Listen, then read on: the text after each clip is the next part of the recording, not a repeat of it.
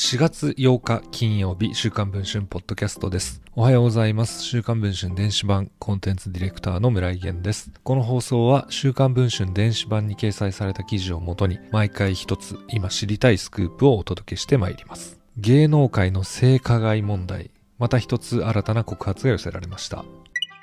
映画監督の榊秀夫氏や俳優の木下ほうかさんに続き有名映画プロデューサーが女優たちに性加害を行っていたことが週刊文春の取材で分かりました。その人物は敏腕映画プロデューサーとして知られる梅川春夫氏です。日本大学芸術学部映画学科在学中に自主映画制作を開始。卒業後は蜷川幸雄氏らが取締役を務める映像制作会社に入社し1987年にバター式金魚で映画初プロデュースを果たしています。1995年には映像企画会社スタディオ3を創設しています。梅川氏が携わった作品はこれまで国内外で高い評価を得てきました。2008年公開の蜷川幸雄監督作「ヘビにピアス」では主演の吉高由里子さんが日本アカデミー賞新人俳優賞を受賞しブレイク。2009年そのシオン監督作「愛のむき出し」は第59回ベルリン国際映画祭でカリガリ賞国際批評家連盟賞を受賞。2011年同じくその監督の「秘密」では梅川氏も名プロデューサー藤本真澄の名を冠した藤本賞特別賞を受賞しています。業界ではその監督の右腕的存在と知られている人物です。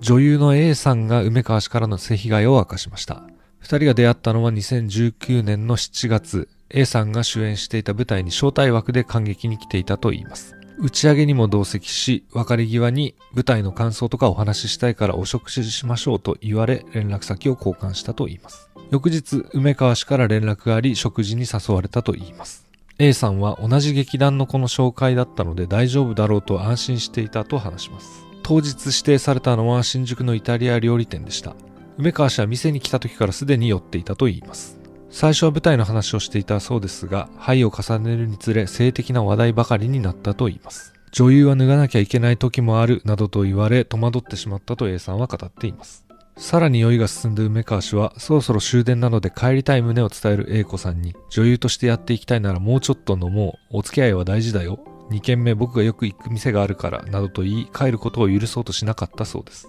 それでも帰りたいと A 子さんが訴えるとトイレで性的な写真を撮影して送るように強要したのでした。A さんは本当に嫌でしたがトイレに行き自分で撮影をして送りました。送らないともっとひどいことをされるのではないかとパニック状態でした。と証言をしています